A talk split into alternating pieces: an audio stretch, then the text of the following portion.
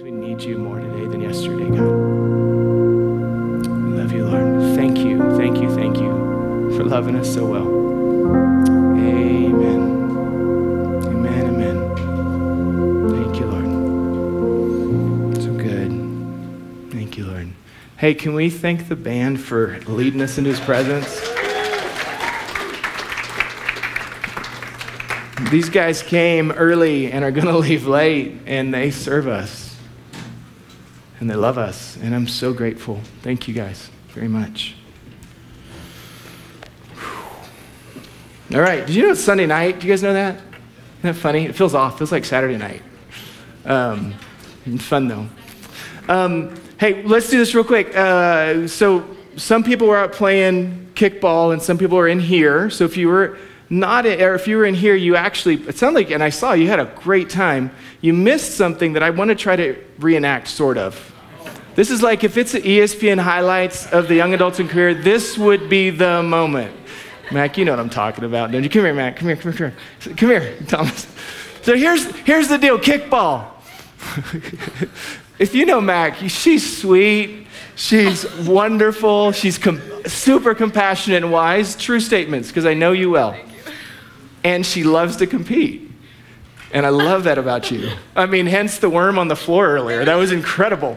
That was, no, it wasn't bad. Hold on.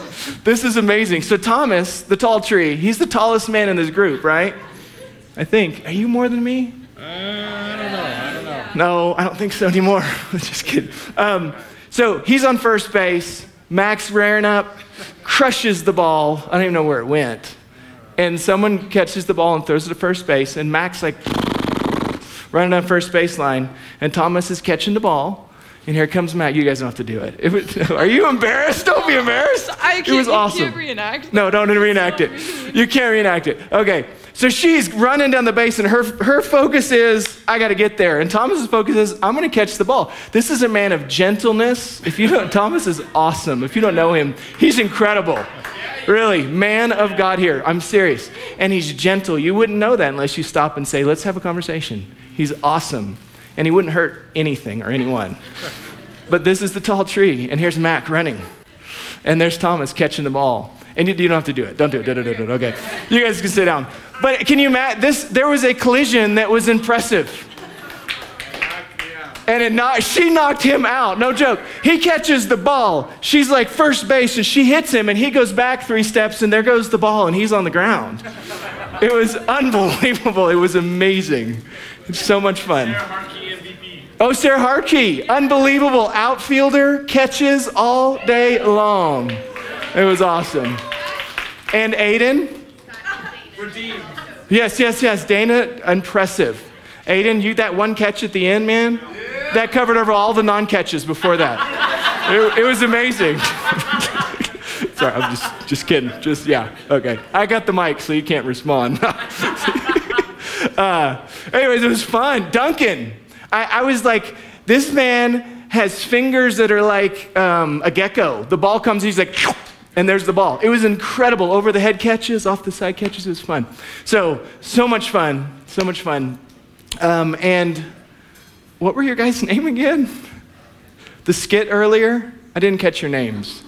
But Kevin and Christian, thank you for making us laugh. Leslie, I don't know why I named it Leslie Wilde. I thought it was a weird LA cool. It is. Leslie Wilde. That's good.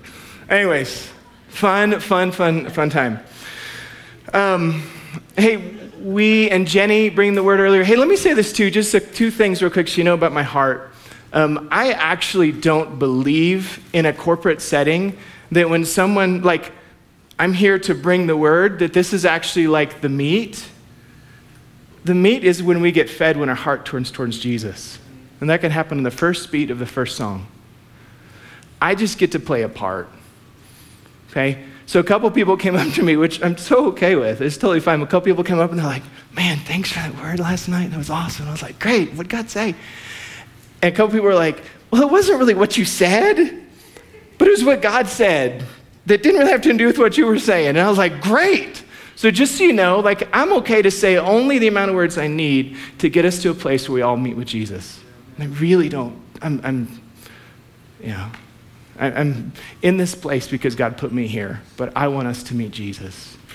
And I hope if you've known us long enough and just even hearing Jenny share her heart more, our chief desire is that each one of us has a deep, intimate, unshakable relationship with Jesus. So in those really, really hard, dark seasons, we have a light that carries us through them.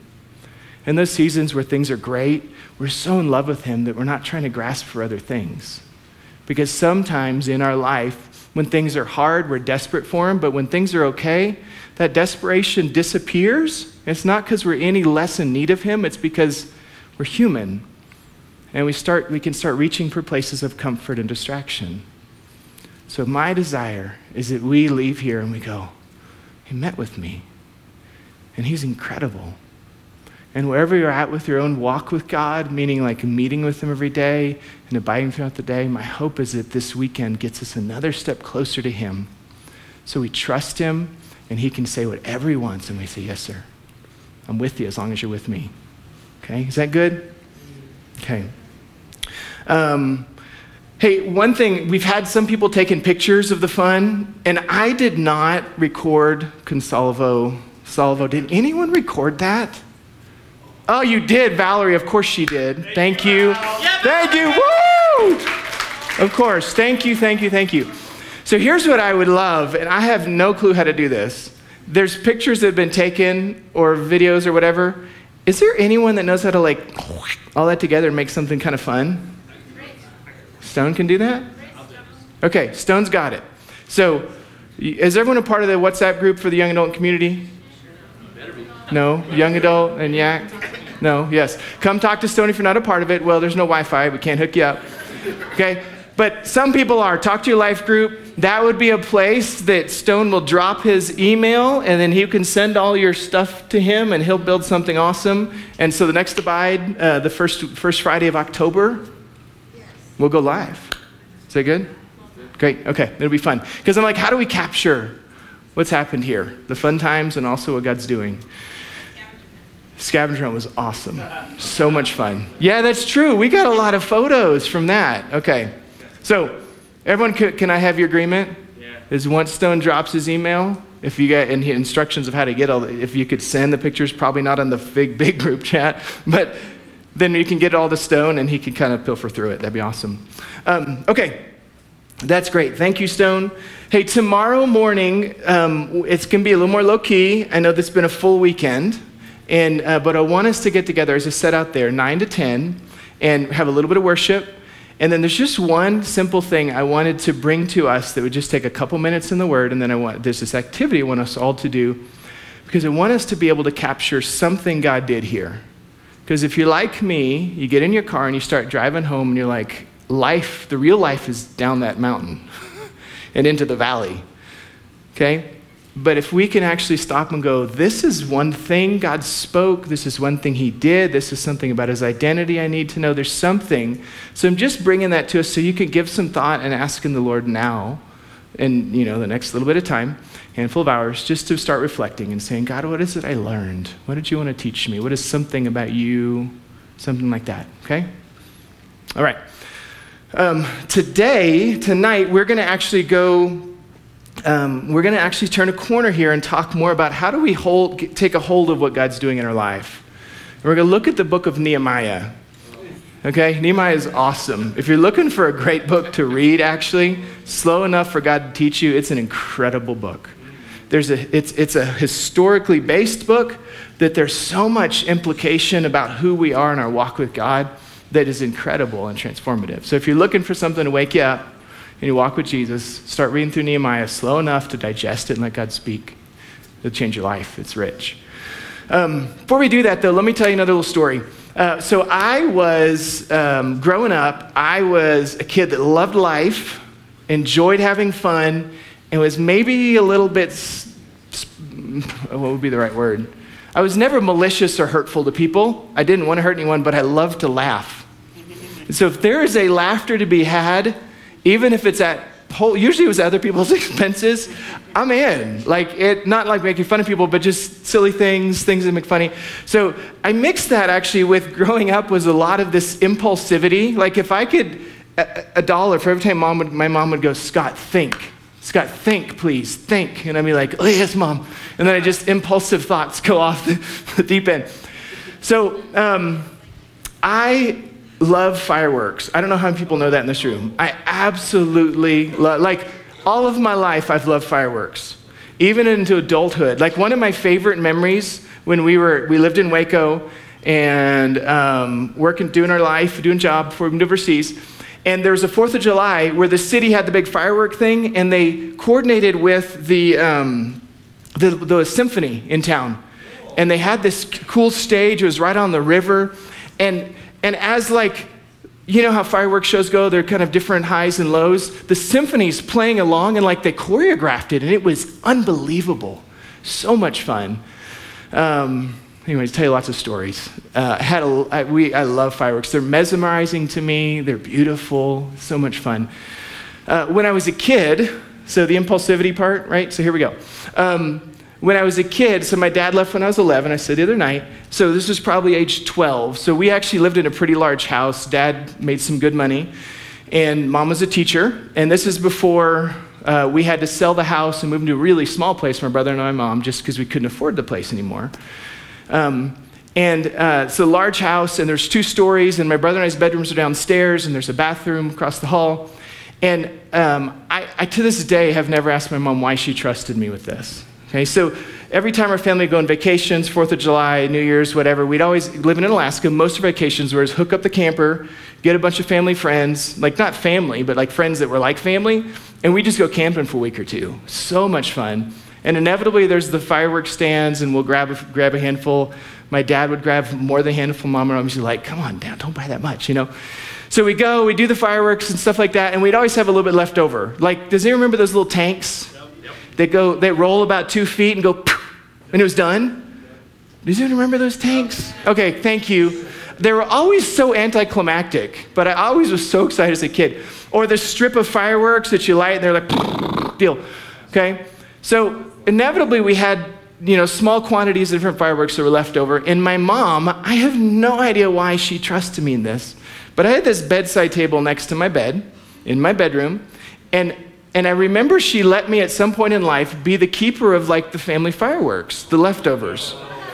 So I had a classic 1980s kind of rounded, maple, stained wood bedside table, 2 drawers, bottom drawer was like socks and undies kind of deal, and the top was my organization of fireworks.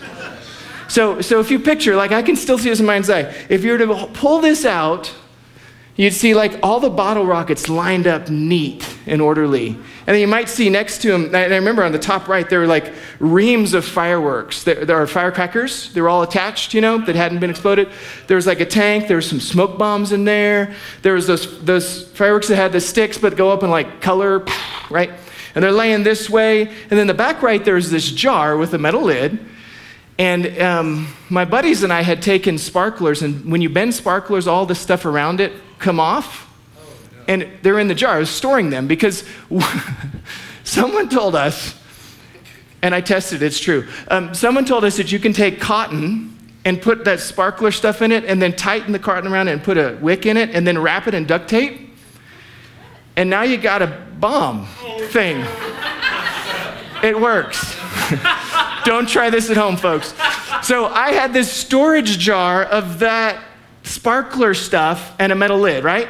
And so I remember this one day, this is in Alaska, it was winter, so it was snow, it was cold outside. Brother and I were home, my brother's upstairs working on homework or something. Mom was a teacher, so she's at school still finishing up work.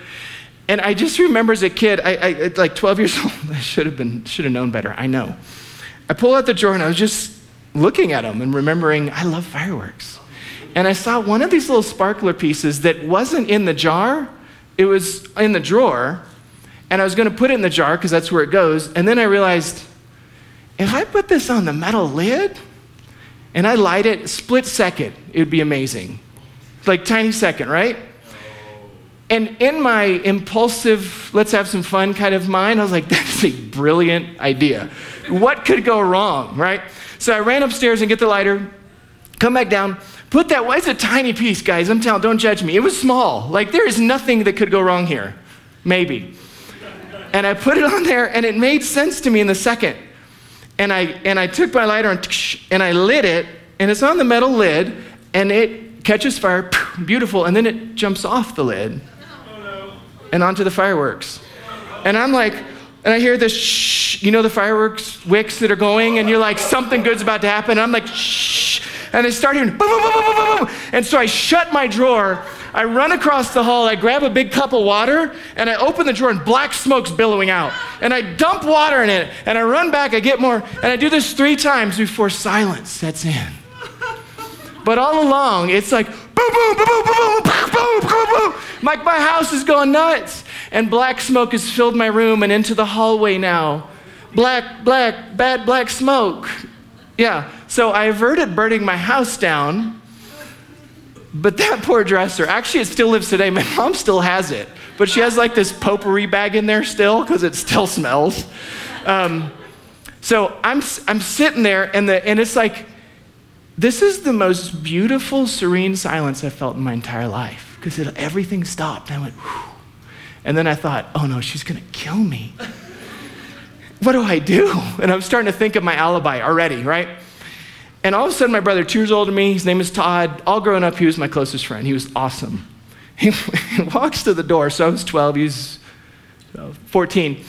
He walks to the door and he goes, what happened? And I said, fireworks, I just this. And he goes, oh, mom's gonna kill you. And turns and walks away. And I'm like, black smoke, you know, trauma, and brother's gone. And so I think what's logical is, roll up the windows, it's all good, we're gonna get the smoke out, mom will never know, and then eventually when she's in a good mood, I'll explain what happened, but she'll never know.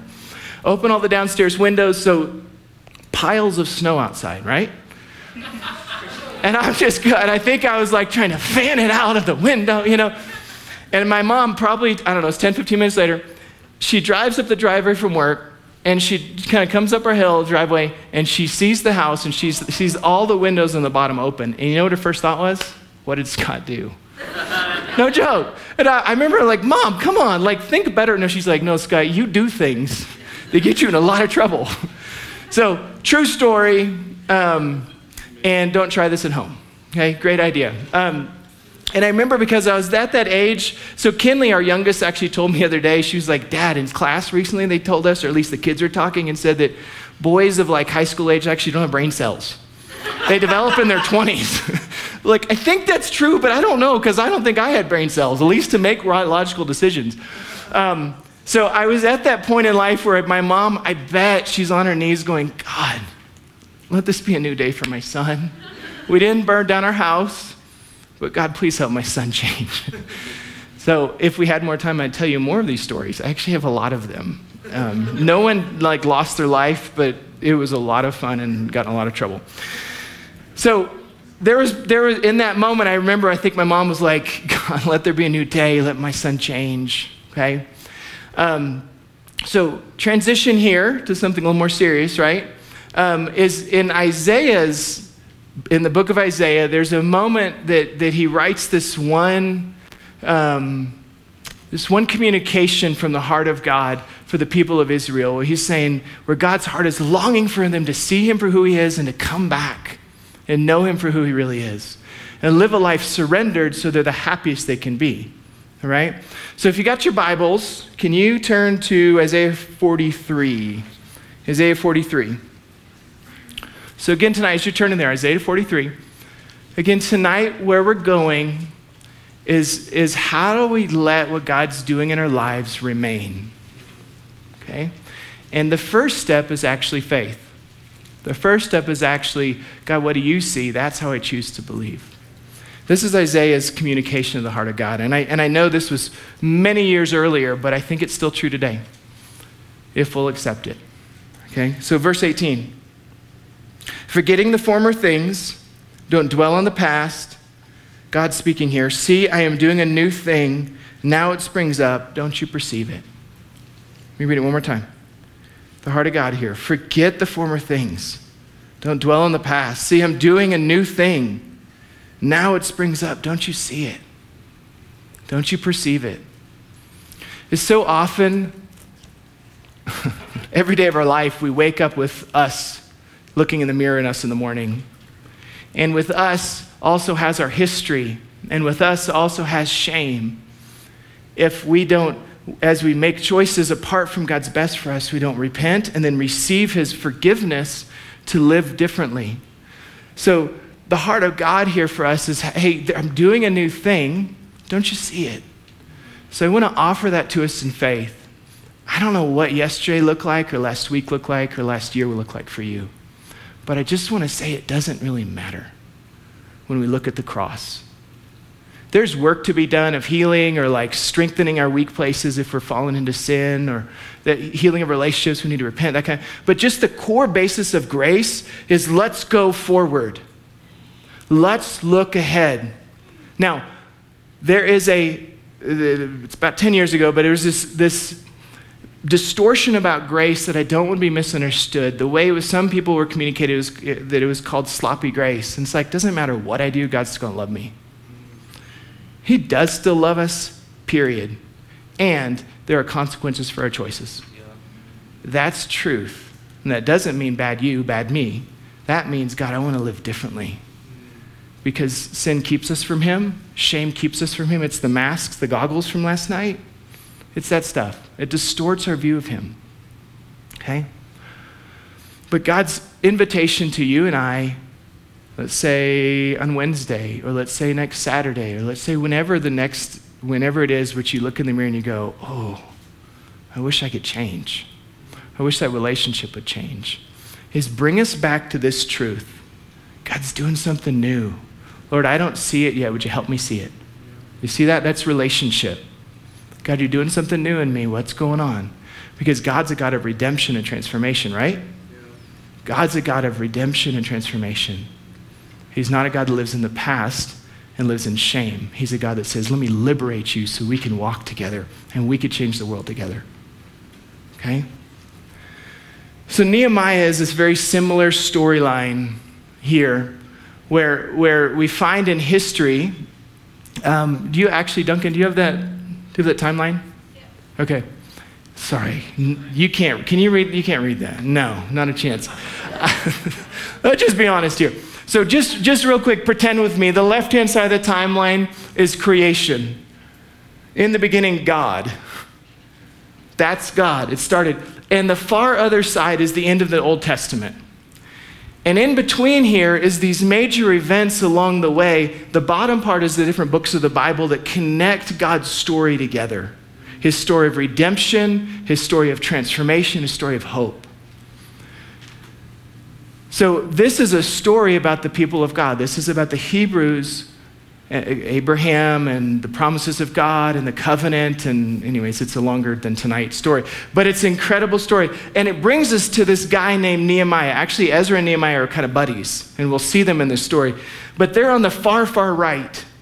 So around 445 BC is kind of what people guess. All right, you guys tracking history-wise where we land? So what happens before, so you see those two dots lines going down the right with the dots? That's where we are, the left-hand side of the longer one of those two. Before that, Israel that was in the promised land and were just rejecting God over and over again. He's like, come close, come with me, I want to teach you a better way. And they said, no, we're going to go after our own passions, our sensualities, our own desires. We don't want you to lead us. And there comes a point, and God promised it actually to Moses 1,000 years earlier to say, if my people continue to reject my ways, I will have to send them into exile, but don't worry, I'll be with them, and there'll be a day I bring them back. So we find right here in history where the Israel kingdom had been destroyed, and the hub of Israel was Jerusalem. It was like the commerce hub, it was the worship hub, it was this massive city, walls all around, multiple different gates. People came there for worship 4 times a year. It was like the people of God were coming to worship and meet with him. That's where the temple was. That's where the Ark of the Covenant, which that was the presence of God was at the time. Everything was in Jerusalem, okay? So what happens here before Ezra and Nehemiah, before the exile, is actually all of the nation was destroyed, and especially Jerusalem. All the walls were broken down, the houses were destroyed within it, all the protection in the home, the safety was gone, and most of the people were taken into exile to live a different way. a new king comes along, and these people are free to start returning back to their homeland, but they find Jerusalem destroyed. Okay, so we track in here history-wise? You guys good? Doing okay? Okay. A little bit of history, that's all. We're gonna keep moving. That's where we find right now we're at. So Nehemiah, if Nehemiah 1 describes who Nehemiah was, he was a Jew, he was an Israelite, but he was living in exile still, and he was the cupbearer of the king. So he was a trusted man that brought the wine, the drink to the king. He was safe that way, right? Someone comes to him, Nehemiah 1, and says, hey, the people are starting to return back to Jerusalem, but it's destroyed. There's no safety, there's no hope, but they're coming back trying to find hope. And it says that this reality impacted Nehemiah in such a way he started to weep, okay? And he wept and he wept because he longed for his people to be returned to the things of God. And he eventually goes to the king and he says, hey, is there any way I can actually go help my people rebuild the walls? Okay, you guys experiencing this moment? Does that make sense, kind of where we're at? Okay, homeless, helpless, bad situation. So this does apply to our lives, by the way. If you've never been homeless and you never had your walls of your city destroyed, don't worry. You probably had situations like me where life feels like all the protections are gone. All the safety is removed. Who's in charge and who's taking care of me? You guys, we relate a little bit with this moment? And God says, Nehemiah, I'm gonna give you a supernatural compassion because you're the man of the hour. He goes back to Jerusalem and it says he met with the leaders of that time. At that time around, there's about 1,000 people living here, 45,000 people. He walks around the destroyed walls and he comes to leaders and he goes, guys, we can do this. And all along before that, no one would do it. And he's like, we can do this. And they said, okay, let's do it. And so they tell the people, we're gonna rebuild the walls because the walls have to be up, the gates have to be up to keep people safe, and now let's rebuild your home. So let's build the walls first.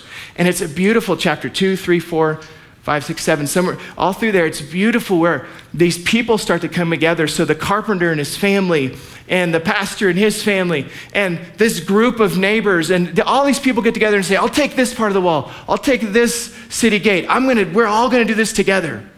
And the whole wall and the gates were all restored in like 56 days, something like that, crazy amount of time, like supernaturally fast, okay? That's where we're gonna pick up the story, is Nehemiah 8. So if you got your Bibles, let's turn there. So if you're looking for Nehemiah, find Psalms, go left. And you'll land right on Nehemiah.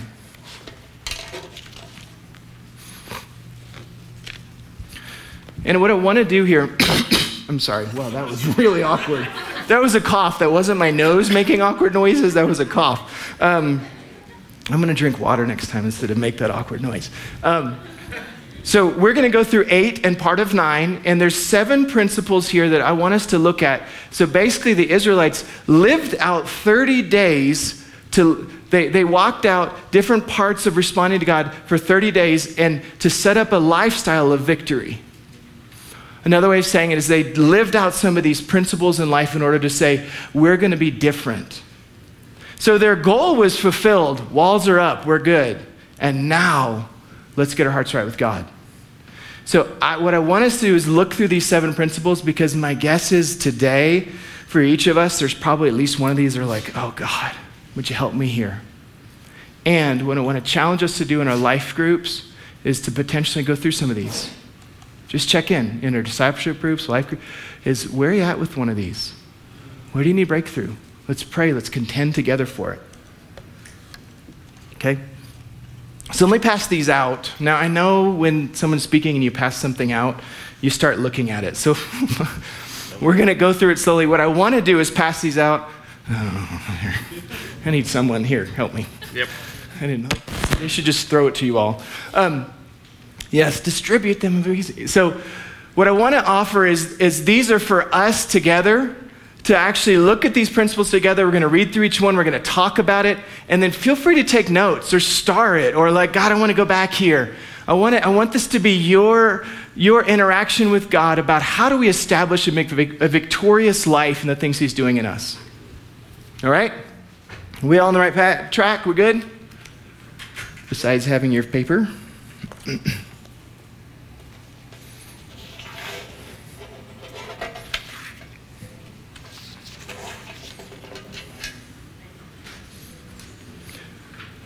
Okay, we're going to breeze. We're going to actually kind of catch different excerpts of 8 and part of 9.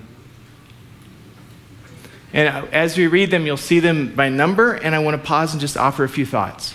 And again, please take something from this. God, what are you doing in me? God, what do you want to do differently? How do I live differently? Because if we'll walk these out, even for like the Israelites, they walked them out for 30 days, and then all of a sudden, and they started to actually live differently. Their job, their life, their goals were, did everyone get one? Drew, you got one back there? Whew. Okay. When we find the Israelites having their goals met, but their heart was rent. God, I have to be different. Okay? So we're going to start here with verse 5. You guys ready? Here we go.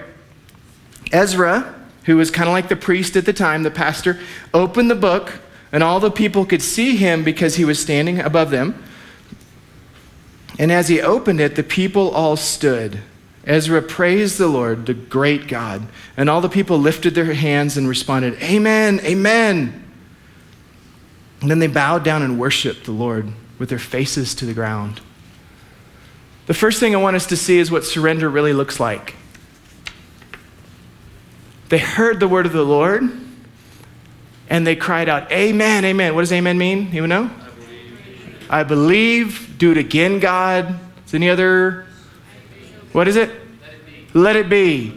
So they cried out, "Let it be. Got to believe again. God, do it again in us. Amen, amen." There's an initial, they heard the word of God, and their response is yes. Even before there was like, do this or don't do that, kind of, or those, it was like, yes, whatever's coming our way, God, do it in me. There's surrender. It's beautiful. And what happens next? What's the other example of surrender? It says they raised their hands. So I just want to, a little bit of grace here. Living overseas for 14 years, we actually were really disconnected from like religious jargon. Did I say gargin? I did. Thanks. Thank you. Need it. Religious jargon, like denominationalism kind of stuff, like you're the charismatics and you're the nots, and those words typically actually are, I'm the center and I judge you on my right and my left. Those words are actually not biblical. They're examples of how people connect with God. And I can't judge how someone connects with him. And so the people that show up in more liturgical type expressions of worship are no less holy than us because we raise our hands. The more holy worship is not charismatic or liturgical or anywhere on the spectrum. It's, is my heart in love and on fire? Okay? So they raised their hands not because they were a denominational expression, because they said, God, whatever you want, it's yours. God, I fully surrender to you. Does that make sense? Yeah. So let it be that we aren't a people that are on this timeline of judgment of expressions of worship. Let it be their hearts are like, I'm going to love him with all I am. Yeah. And sometimes their hands are raised high. Sometimes they're down low. That's no less holy. Sometimes they're on our face. And this is how they responded in surrender. Yes, Lord, let it be. Their hands are raised in surrender. And it said they fell on their faces. Okay, so for me, I love you guys, but I wouldn't invite you into my time with God in the mornings. But if you did come in, inevitably, most of the time, at some point, you'd find me on my face. Because I feel in my life right now, I feel more desperate than him than ever. I said that last night. I have things that I'm responsible for and things that's just things in my life. And I'm at a point in my life where like, God, I can't do these without you. I get on my face with him. I get on my knees most mornings. I'm like, God, I don't know what to do. Would you help me? Okay, so this is an example for us of surrender. It's not an example of denominationalism. It's an example of surrender. So we see the Israelites responding in a beautiful way. Okay, 9 through 11. Here you go. Then Nehemiah the governor and Ezra the priest and the teachers of the law and the Levites who were instructing the people said to them, "This day is holy to the Lord your God. Don't mourn or weep," for all the people had been weeping as they listened to the word of the law. And Nehemiah said, this is verse 10, "Go and enjoy choice food, sweet drinks, and send some to those who have nothing prepared. This day is holy to our God. Do not grieve, for the joy of the Lord is your strength." And the Levites calmed all the people and said, "Be still, for this is a holy day. Don't grieve." I just would like to cement to us that repentance doesn't always mean I feel bad. What they're doing here is an example of repentance, but it's instead of looking at where I've fallen short, it's like, my past is my past. Lord, I trust you. What Nehemiah and Ezra and the Levites and these leaders are saying is like, hey, let's not grieve. Let's celebrate him and his provision. Let's not feel bad about our choices. Yes, there's grief. There's repentance that's holy and pure. So we're going to get there in a moment. But I want to catch this principle. Sometimes we get stuck in, God, I'm sorry. Can anyone relate? Shouldn't have done that. God, I'm so sorry, okay? And sometimes, I've had God say this to me a number of times. God, I'm so sorry. God, I wish I wouldn't have. God, I'm so sorry. Hey, actually, sometimes it says, Scott, I don't even know what you're talking about because I've forgiven you as far as east is from the west. My blood is enough to set you free. Amen. And he said, turn and follow me instead of stay in this place where you're just groveling because you just feel bad. Okay? Repentance is thorough. Don't get me wrong. There needs to be grief about our sin, but there has to be a point in return and say, it's a good day because you're good to me. The joy of the Lord is your strength. There's a place that unhealthy fleshly repentance is actually wearying to us because I'm repenting out of my own strength and I'm not receiving his forgiveness and turning and walking forward. So if in those places of grief and like God's doing something in me, if you don't start to feel strength rise up in you and then joy, then we actually miss the full work of the cross. So another principle here I just want to offer to us a victorious life is that sometimes we actually need to worship him. Like find the place of joy and stay there. When life is hard, stay there. Here's a principle he's been teaching me the last, 6-8 months. In times where I struggle, I have a hard time or make a bad choice or like I speak harshly to my girls or to Jenny or something like that that just breaks my heart. Is that he's teaching me to actually repent for it and then actually start loving him. And I learned to fix my eyes on him, the author and perfecter of my faith, and I stopped fixing my eyes on my bad choice. And somehow the grip of the sin and the shame that wants to come on top of me is gone because my eyes are fixed on the King. Okay, we tracking here? Okay, I'm not advocating sloppy repentance. I'm advocating loving our King because he's the one that did the work for us. Okay? So the leader said, hey, stop grieving. The joy of the Lord is your strength. So in your walk with Jesus, if there are times where you're like, I just feel bummed out all the time when I come to him, or I feel like he's just got to have something more for me to do. It's like this boss relationship. I want to offer this principle to you to say, how do we find joy? Because he is joy. In fact, scripture tells us in the presence of God is fullness of joy. And so if I don't experience joy, like not temporary happiness, but like everything's okay, even if everything's not okay. That settledness of soul scripturally tells me I'm actually not dwelling in his presence enough. I got to get into worship. Okay? All right, keep going. The next principle we see here is they actually say, they talk about grief and joy, and then they say, hey, those of you who have more, go give to other people. If we're not living a life of generosity and obedience in our finances and our stuff, we actually won't live a victorious life. Okay? Let me say that again because it's important. If we're not living a life of trust in our finances, if we're more building up a storehouse in our checking account and never like trusting other finances and like, is there anyone to give to? Am I tithing? Am I being faithful with my finances? Then we're going to miss a victorious life. Okay, if we had another day, we'd have a long conversation about finances and we would tell you we chose to live a life when we first got married of faith in our finances. And we have seen countless miracles of the provision of God. taking care of normal bills. Here's one for you. Here's one. Have I told you about when God gave the money about Colorado? You guys know that story? Yeah? No? I'll tell it again because it's fun. We were really financially struggling. We were newly married, a lot of debt, bought this old house. It needed tons of work. We were struggling financially. And I had this one passing thought. It was a Sunday morning, spending time with the Lord before we went to church. And I was like, God, I'd love to go visit my brother in Colorado. That's it. We get to church. There's this place where all the life group leaders could have their, like, this box and this announcements. And there's an envelope in there, and it had my name on it. And I opened it up, and it was 5 $100 bills. And there's a note there. And it said, I was spending time with God today, and I felt like he said to give you this money because he wants you to go to Colorado. I didn't tell Jenny that. I didn't tell anyone that prayer. It was one passing prayer. Okay, that's not a principle to get the stuff we really want. It's actually a life of generosity and obedience, because if you saw our checkbook, if you saw how we live life, we actually live life not like we got to take care of all of our debt and then we'll actually give. We actually said, Lord, is there anything? We're committed to tithing, and then God, is there anyone at need out there that we can help? And we would give out of need at times, but out of obedience.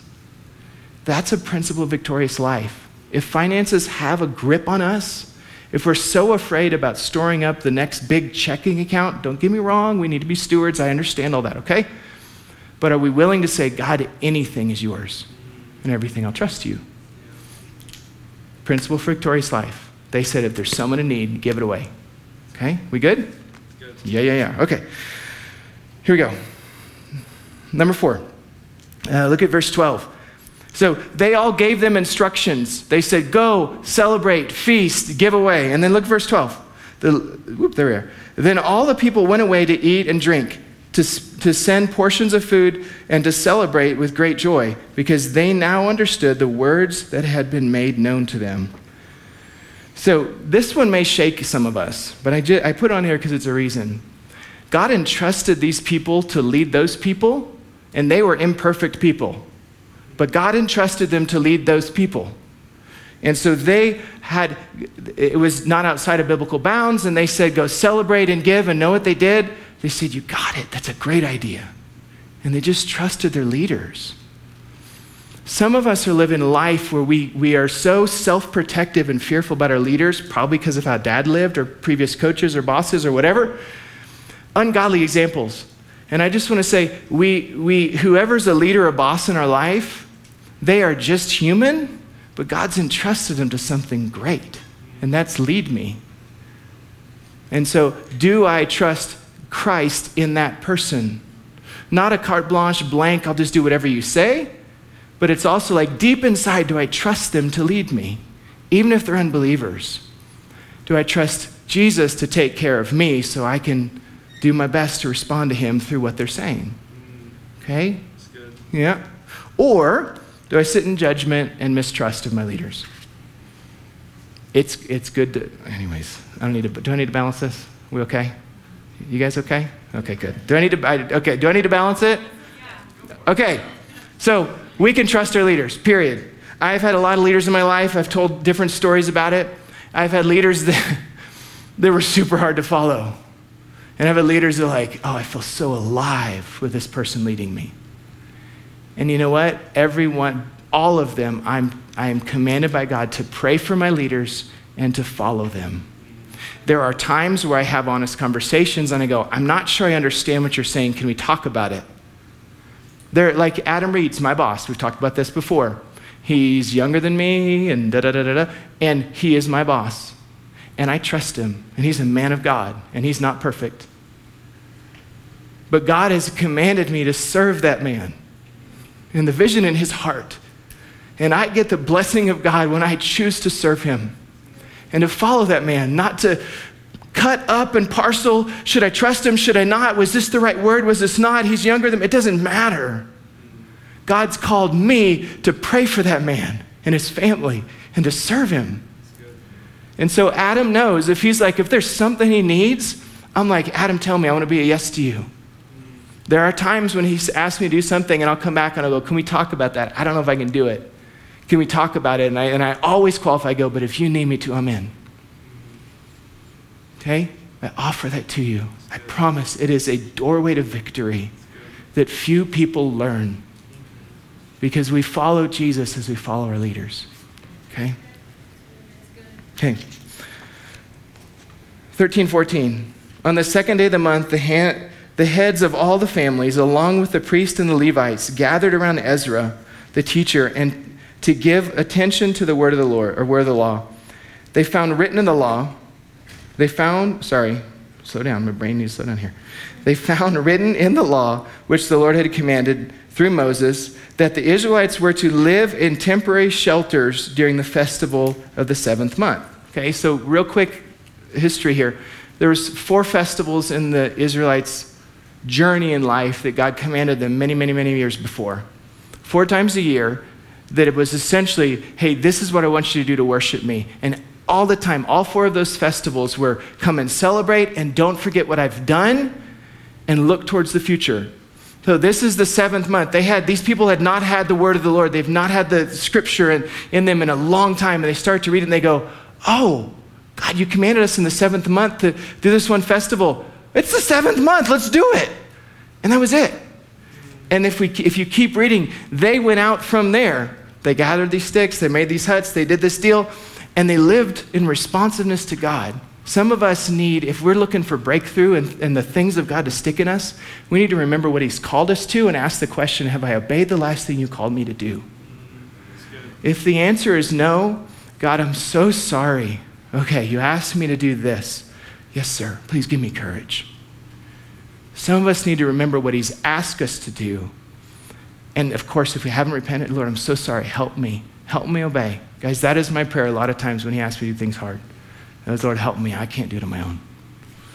So a key principle here that I want us to remember is what has God called us to? Are you obeying faithfully? Because those who are faithful in little will be rulers over much, principle of the kingdom. And so let's be faithful in obedience to what he's offered to us, because tomorrow he's got something else. And obedience is about relationship, friendship, kingship. Obedience is not about, yes, sir, rights, wrongs. It's about I love you and so I follow you, okay? Here we go, 2 more, you guys hang in there. Verse 18. Day after day, from the first day to the last, Ezra read the book of the law of God, and they celebrated the festival for the seventh day, and on the 8th day, in accordance with the regulations, there was an assembly. And we've seen these tones all through chapter 8, but I highlighted this verse because they honored the word of God. If you want a life of obedience or a life of victory where transformation happens, and that doesn't mean that life around us is easy and everything's awesome. That means I am grounded and solid in him. And so whatever life brings me, I'm in love more. And my life is not about me, it's about other people. And so my victory becomes every other person's victory. If we live life in a lack of victory, right? I did it, I didn't, I did it, I didn't. We never can get out of that pit and actually start helping people walk in wholeness. And other people actually meet Jesus and be changed through discipleship and relationship, okay? So important principle, we honor the word of God. We honor what he says. So that's the written word. That is also the prophetic word where people might come and submit something to us. And guys, again, they're human. I had someone the other day he's not in this room, so I'll just tell him. He actually said in college, someone came up and go, I just had this word for you. I think maybe from God. In fact, I think it is. God just says big toe. And then the person left. And he's left going, what? That doesn't mean that prophecy is bad. That doesn't mean that no one can hear the voice of God. That means that humans are humans. That means that everything we receive from people, we say, now God, is this from you? And how do I respond? And we don't judge the person or their attempt at obeying him and hearing his voice. We just say, Lord, I trust you, okay? Probably other people have funny stories too, but... Okay, so when it says we're honor the word of the Lord, it's the Bible, it's walking with him, it's feasting on, like Jenny talked about this morning, but it's also that intuitive voice, Lord, I'm learning to hear your voice more, I'm learning to obey, what does peace of God feel like? And it's also that what word of the Lord that comes from the outside in. It's a Sunday morning when you show up and whoever's preaching that day, we actually show up and go, God, feed me. I'm not gonna critique the person, I'm gonna trust you to speak through them. God, feed me. The word of the Lord is nourishment to me, so God, feed me. That's what Israel's learning to do, and that is a key principle to a victorious life. So we honor the word of the Lord and those that bring it to us. All right, last one. 1 through 5. So it's a little bit longer, but I want us to just chew on it for a moment, okay? This is what we traditionally might think of as repentance. But remember, this is the end of the month. Like, they are learning a victorious life. They're learning these principles, and now they're going to walk it out. But, verse 1. On the 24th day of the same month, the Israelites gathered together. So pause. Victorious life. Don't forsake the gathering of the people of God. Be a part of life group, even when it's dull. Even when it's hard, even when someone offends you. Do the work in your heart so you come to life group saying, I have something to give tonight, and I need something from you, okay? They gathered together, key part of repentance transformation. What were they doing? They were fasting, wearing sackcloth, and putting dust in their heads. The fasting part makes sense. I'm not sure about dust on your head and stuff, but the picture's there, right? It's like, God, would you, whatever's inside of me, I just want to know you more. And they're willing to. The sackcloth part and the ashes part is like, I don't care what anyone thinks. It's you and I, Jesus. I don't care what people think. They actually lived a life where, like, I'm abandoning all the stuff that distracts me to know you. And it keeps going. Verse 2. Those of the Israelites' descent had separated themselves. So sometimes, in times of repentance, like getting things right with God, you know what we need to do is actually separate ourselves. Not from the people of God, not from his word, but from stuff that just distracts us or numbs us. Sometimes we need to say, God, what do I need to let go so I can take hold of you? Okay? And from all the foreigners. Next sentence. They stood in their places and confessed their sins and the sins of their ancestors. Isn't that interesting? They didn't just say, God, I'm so sorry. They actually looked over their shoulder and said, the previous generation was unfaithful to you. God, I'm sorry for their choices. And I'm sorry how they have influenced me until this day. So one way we pray for our girls is I remember what my dad and my mom struggle with, and they're human. But I also say, Lord, some of those things in their life, God, change us, shape us, rearrange us, that our girls don't have the same struggles that our generations behind us have had. We take ownership of our stuff. We don't blame people. You notice that? They didn't go, oh, Grandpa did this, and so I'm okay to just be a mess. They actually said, Lord, change me, and God, would you forgive what happened behind me, because I have to be a different person. There is no excuse for my choices besides, God, I walk forward. Everyone in this room has hard parts in life. Everyone in this room has things that we could probably label and go, that's trauma. And some of us, it's more than others. And I'm not minimizing any of it. I'm just saying, please don't let it be an excuse for us walking in victory. There are things we go through where it is trauma, where it is really destructive, where it really has messed up our life, and we need help. We need to meet with God. That's why therapy is important too. There's a balance to all of that stuff. But there is seasons of life where I'm like, I need help, and whatever it's going to take, I'm going to get it. They understood this. That's that thorough repentance that they're walking through. All right, verse 3. They stood where they were and read the book of the law from the Lord, or of the Lord, their God, for a quarter of the day. When's the last time that you and I read the Bible for a quarter of a day? Just asking. And then spent the other quarter in confession and worshiping the Lord our God. Boy, there's a great principle. If we want to be changed, what if we spend half of the day in reading the word and then, God, what do I need to repent for? And I'm just going to worship you. Try it. I'm serious. Try it. What if you were to go, hey, put it on the calendar. I'm going to try this. I promise you'll come out the other side different, because I've done it countless times in my life. I guarantee he'll meet with you. Their heart's hungry. He'll be there. Verse 4, standing on the stairs of the Levites were, and then there's some people's names I don't want to try to pronounce, and they cried out with a loud voice to the Lord their God. And the Levites, and there's some more names, and it said, stand up and praise the Lord your God, who is from everlasting to everlasting. The last principle is important. Confessing sin and receiving forgiveness is super important. That verse 1-5 as we read, I picked out a few parts that are a beautiful example of what repentance looks like. And repentance turns us towards our King and says, your cross is enough. I will not take on shame. Deep breath. What I want to do is, in this room, most of you are connected through life group. There's a few of you that aren't, so don't worry, okay? If you're connected through life group, what I want to ask that you get with two other people, somewhere in this room, in a minute. And I want you to look through this list and say, this is where I need help now. And then the other two pray for you. Before you pray, say, Lord, is there anything you have for them? And then share what's come on your heart. Okay? So we're going to get up and move. Everyone's a little sleepy. Okay? Find two other people in your life group. If you're not connected to the life group, two other people. So three in a group. Yeah, three total in a group. We're going to take about 10 minutes with this. So we need to move quick. Look at your list. Where is it you need help with? Pray for that person. And then go around the room, go around the group. If you're not connected to a life group, who did you come with? And just check in and go, hey, can I join your group? Or which would be the group to jump in? Okay?